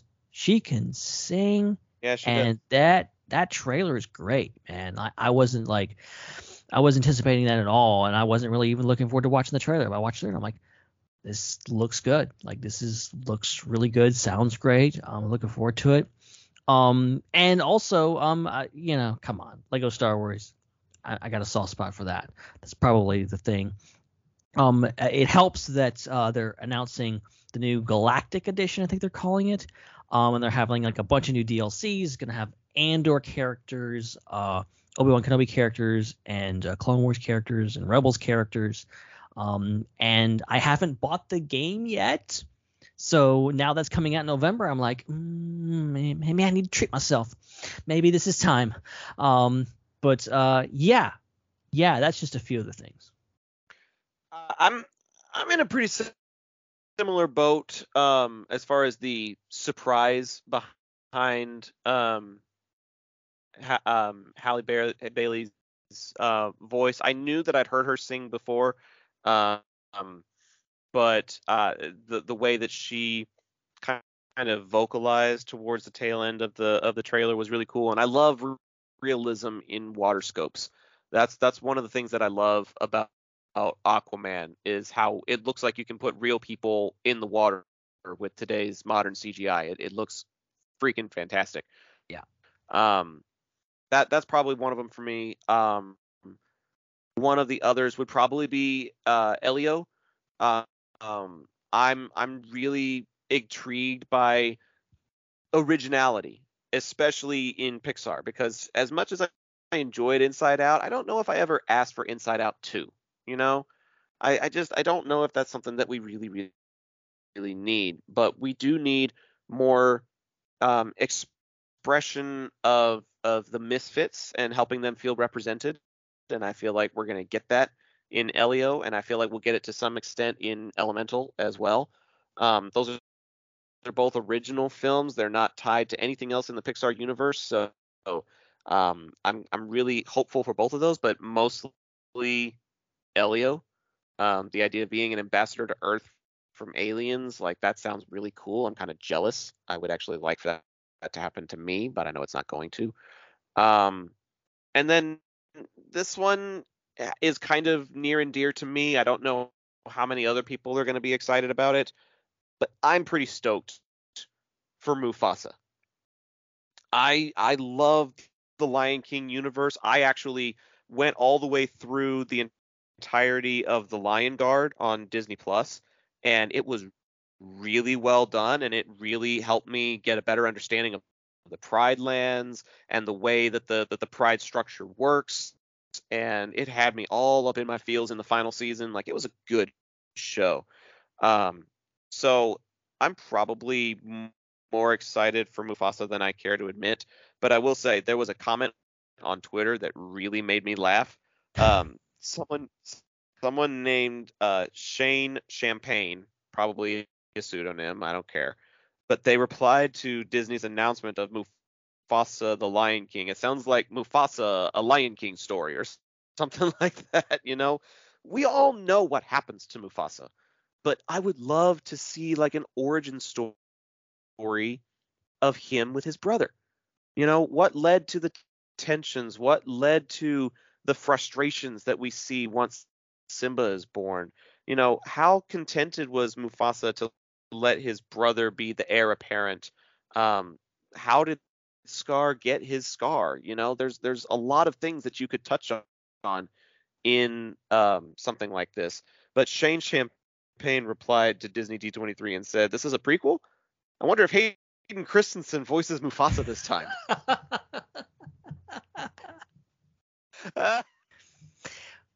I was That's dying, meme. man.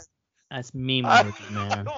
I was dying. I was like, oh damn, that is so meta. Because you know James Earl Jones, he does Darth Vader, and then in the prequels, Hayden Christensen. It was just, it was such a perfect tweet, and I'm I'm low key kind of mad that I didn't think of it. You know, like telling you, telling you. I, I always go. That's that's half my time on Twitter. Is just like, ah, why didn't I think of that? Why couldn't I? Why couldn't I tweet that? oh man, uh, yeah. Well, you still have more viral tweets than I do, though. So like, It's it's it's on top of a pile of uh, uh doo doo tweets. Um, that um thing. It's just I, I've uh I've just I've just put out a lot of crap and some of them actually stick. Well, I guess my my crap is just never stuck because I I will sometimes compri like compose a tweet and I'll be like, oh yeah, this is a good tweet, this is a banger, and then again, it's like one heart. No, no, that's the thing. The ones, the ones that I put the most thought into, the ones that I'm like, this is gonna be great, it's gonna go viral. Nothing happens. Nothing. It's the ones that I'm like, okay, I'm just just gonna throw this out there, and that's the ones that go. Mm-hmm. Of course. Of course. Um, well, usually on the show we'll do uh, a top five segment after we do the news. Um, unfortunately, we, I think we talked too much about what we've been watching off the top, and it was a good discussion. But we've got a really, really interesting top five prompt that I want us to take our time with. And Right. uh, so we're we're gonna we're gonna wait, and we're actually gonna promote it a little bit better so that we can get like some good engagement from people in the chat and people over at the uh, Intergalactic Peace Hangout. Like, I really want us to like do our due diligence with this one because it was sent to us by uh, longtime listener, been a guest host on the show, Steven Schinder. Um, he said we should do a top five non franchise films discussion. Gave us a couple of examples and told us where we could find some of these other examples on Letterboxd, but basically all the stuff that IPC has ever been about, we can't use. You know, we, we talk about all these different Yeah. franchises Star Wars, Star Trek, DC, Marvel, Lord of the Rings, etc.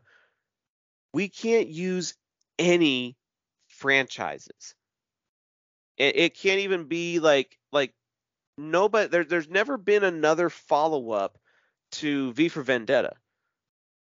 But because it's based on a graphic novel from DC Comics, I can't use that. Oh, You know, V for Vendetta, V for Vendetta is one of my favorite movies of all time, but it's from a franchise. I can't even use that. So I'm really having to dig to find the right answers to this prompt. And I want to do my due diligence and I want to give our fans time to do their due diligence as well. But I feel like on our next episode, this should be one of the first things we do right off the top is talk about top five non-franchise films. What do you think, Ben? I think this is a great idea. I think this is probably if we were going to give advance notice, uh, extremely advanced notice on anything, it would be this this prompt right here because I know I'm gonna have to think about this one quite a bit to uh, get it down because it's gonna be hard, really hard. It's kind of this is the ultimate test, it's the ultimate top five test, and you know how can we actually do this? How can we actually uh, pull this off and make a list out of stuff that uh, doesn't include anything. I have like maybe one idea, maybe one. I really have to study. Um, and then I'll still like wait till the at like five minutes before the show and come up with my list in, in true fashion of mine. But uh, um, but yeah, so you guys go do your thing. Um, send your list in. Go to the Intergalactic Peace Hangout on Facebook. Definitely go submit it there. We'll have a prompt at some point, or you can just post in the chat. If you're not on Facebook, uh, just tweet it at us at IPC Podcast. Um, and we will include it in the notes for the next episode, whenever that may be. Yeah, it may be a little while because, like I said, I'm about to go on my honeymoon, so I'll be gone for a few weeks. Who knows if we'll even be able to get another one in it's September? Um, maybe in like three or four, four weeks. I can't promise anything though. It really all depends on what our schedule availability is. Um, but we will we will definitely make that a priority on our on our next episode. And if you you're interested in becoming a financial contributor of the show, um, please reach out to us personally for the time being because we are working on restructuring our um, Patreon due to the fact that the show isn't as regular as it used to be. And we want our financial contributors to get their money's worth. So if you do want to get a shout out on the show, we can arrange that. If you do want to have influence and get some behind the scenes exclusives, we can still arrange that.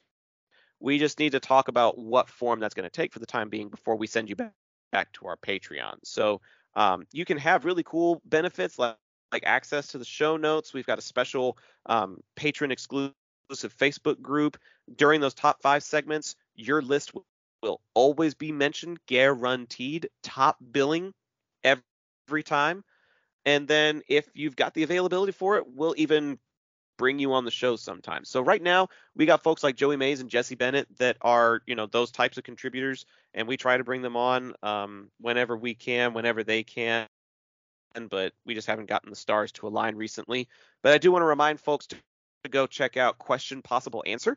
That's our friend Jesse's podcast, and he likes to review movies from a very different real world physics point of view, where you throw in a question as simple as what if this person wasn't in the movie and then discuss so it's it's really really fun i got to be a part of it at one point i think ben you've been on the show before as well Yeah. and if uh, if y'all want more information then just go check out their socials at question possible answer and you can find them on all your favorite podcatchers so i'm sure he's got new episodes in the works that are definitely uh, worth listening to and he's got a ton of previous episodes that he's done i think they just unveiled uh, or rolled out a new logo. So there's a lot of stuff building over at Question Possible Answer, and y'all need to get in on the ground floor of that as well as keeping up with what we're doing here at IPC. All right. Um, yeah. Yeah, this de- yeah, yeah, definitely uh keep in contact with us and uh you know, we're still in flux, there's still a lot of stuff going on. Uh if you have any questions, especially if you're a if you're a patron, uh reach out to us. If you have any suggestions about stuff you'd like to see from us, stuff you'd like to get back from us, um more for your buck, uh let us know. Um we're always uh looking forward to that. Yeah, and, and even though the show is taking on like different formats sometimes, we are open to suggestions on how we can improve it and how we can make it more patron friendly, how we can make it more listener friendly. Um, so be sure to hit us up on our socials at IPC Podcast on Facebook, Twitter, Instagram, all that good stuff, and uh, and let us know. So with that, we got one more segment before we can close. It's everybody's I would call it a favorite segment, but it always ends up getting the least amount of airtime because we're in such a rush to finish up this damn podcast that we don't get to talk about it all that much. But I do have um I do have a segment in mind for tonight. So Okay. uh, unless unless you've got something in mind yourself, Ben, I, No, no, I've- no, I've go right ahead. Go right ahead. um, go ahead and get out your, your hashtags if you're tuning in live, folks. If not, be sure to use it on social media. We'll do a check in pretty soon to make sure people are actually using the the hashtag, like our buddy Chris Abbott, aka Star Raptor, does when he goes to try out new places. Get out your hashtags. It's time for hashtag BBQ Watch. oh, excuse me. I was trying not to do that, and then it ended up happening anyways. Ah. I did a three hour long, long football game last night, and now I'm doing a, another podcast tonight. So my my voice is uh, is about to give out. Yeah, you're gonna be at the um, wedding going like, I do. I can't Hey. talk. So it's actually the wedding that I want to talk about. We are catering barbecue for our wedding. Oh yeah. How how on brand is that for me, right? Like that that's just mm, I'm so excited.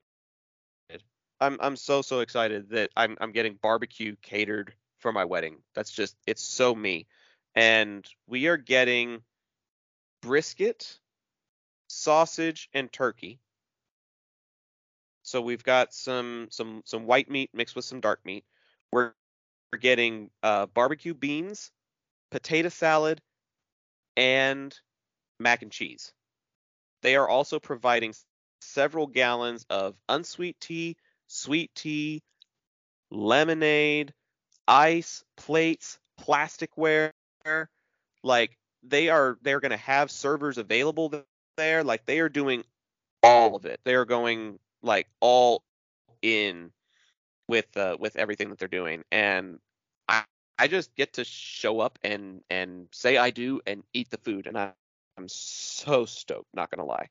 That's incredible. What- better way? What better way to celebrate than with uh with uh, you know barbecue? Like that's that's perfect. It just makes just tops it all off.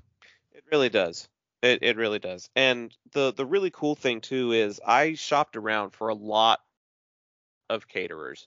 I really did. I tried to I tried to go to like I went to say four, five, six, maybe seven different people, um, different Facebook groups, different local restaurants, different pages that I follow, just trying to shop around for the rates. And this place, I, I got to tell you, they they threw in some taxes and like a like a 10% service fee and some other stuff that they that they threw in at me at the last minute. But even with those fees and stuff, they still gave me the best rate of anybody.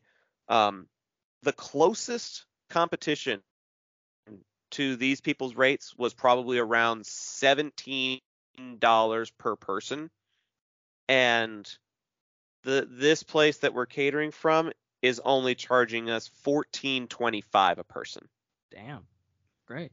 It is a it is a huge difference because like from 17 to 1425 that's 275 a person and we're catering for about 225 people so that is over $600 of difference when you're when you're catering for you know in bulk like that. So That's why I I was pretty stoked that we actually found a place that is going to save us over 600 close to $650 that, that was just amazing.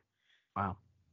Incredible. does does your does your family ever do like your your restaurant ever do stuff for like like events or stuff in bulk bin or or y'all more like family dinners kind of kind of low key more low key. We have done. I remember in particular we did a wedding or something way back in the day when I was a kid. Um, but you know, it's it's hard. We don't have a huge staff, so you know, it's it's hard to kind of do the giant weddings, big catering stuff. But you know, we will occasionally do do some some bigger orders, mostly just uh mostly just your your classic to go orders and stuff like that.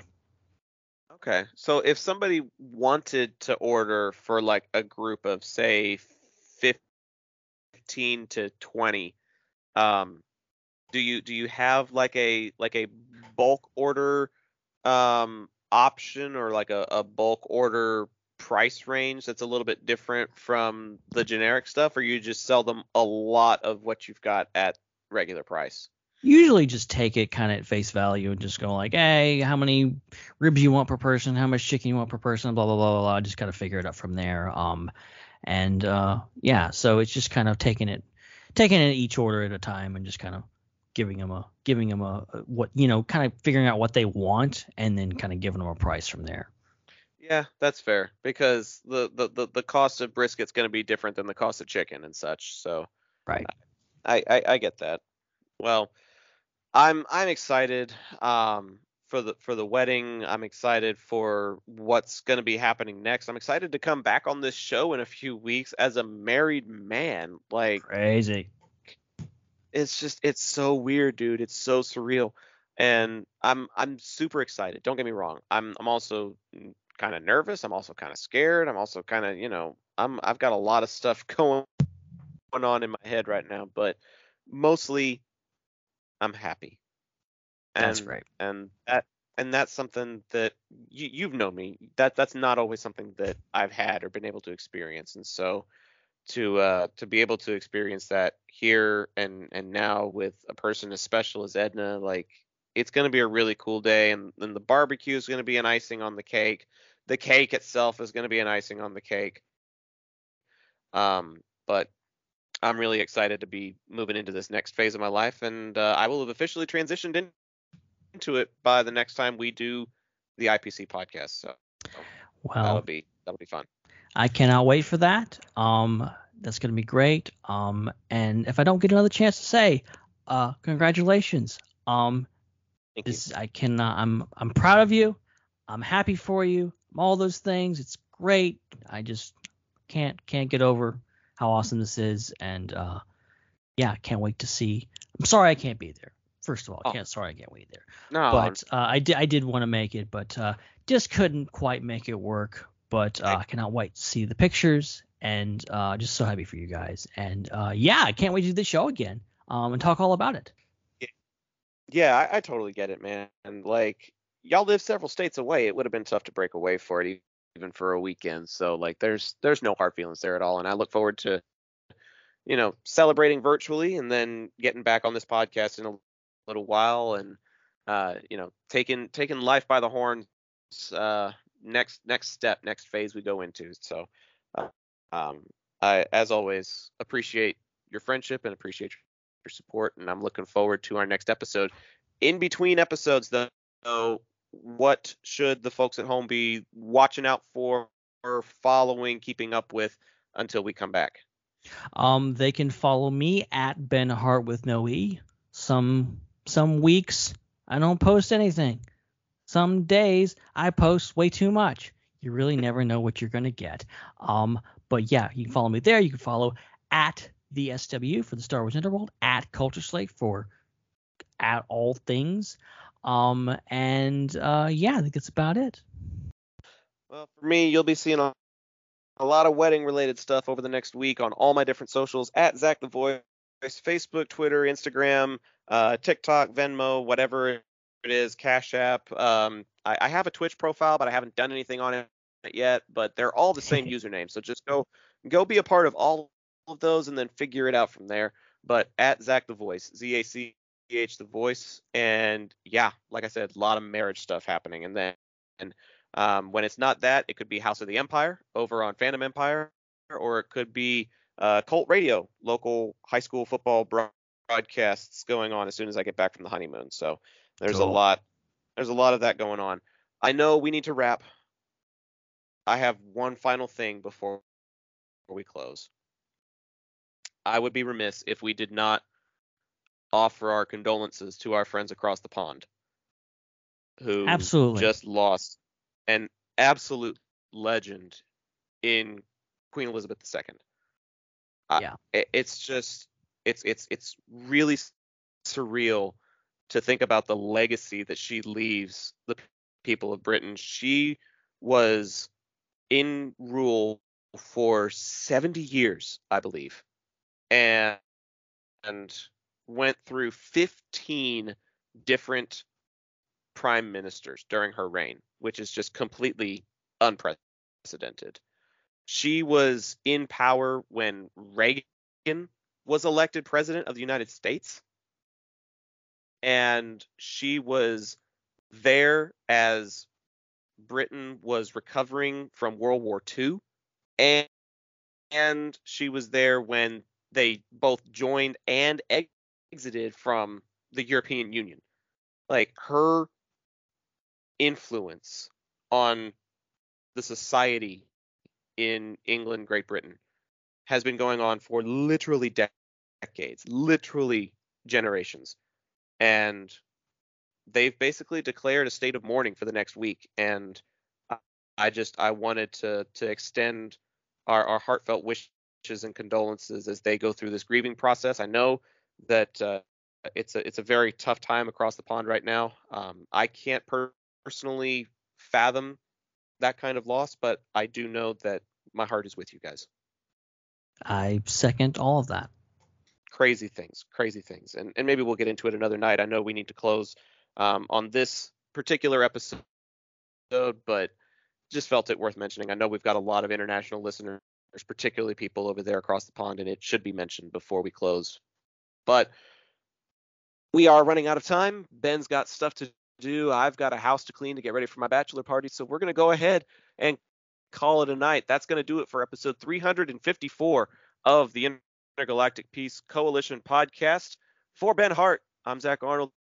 Thank you so much for tuning in. We hope you next time. But until then, good night, everyone.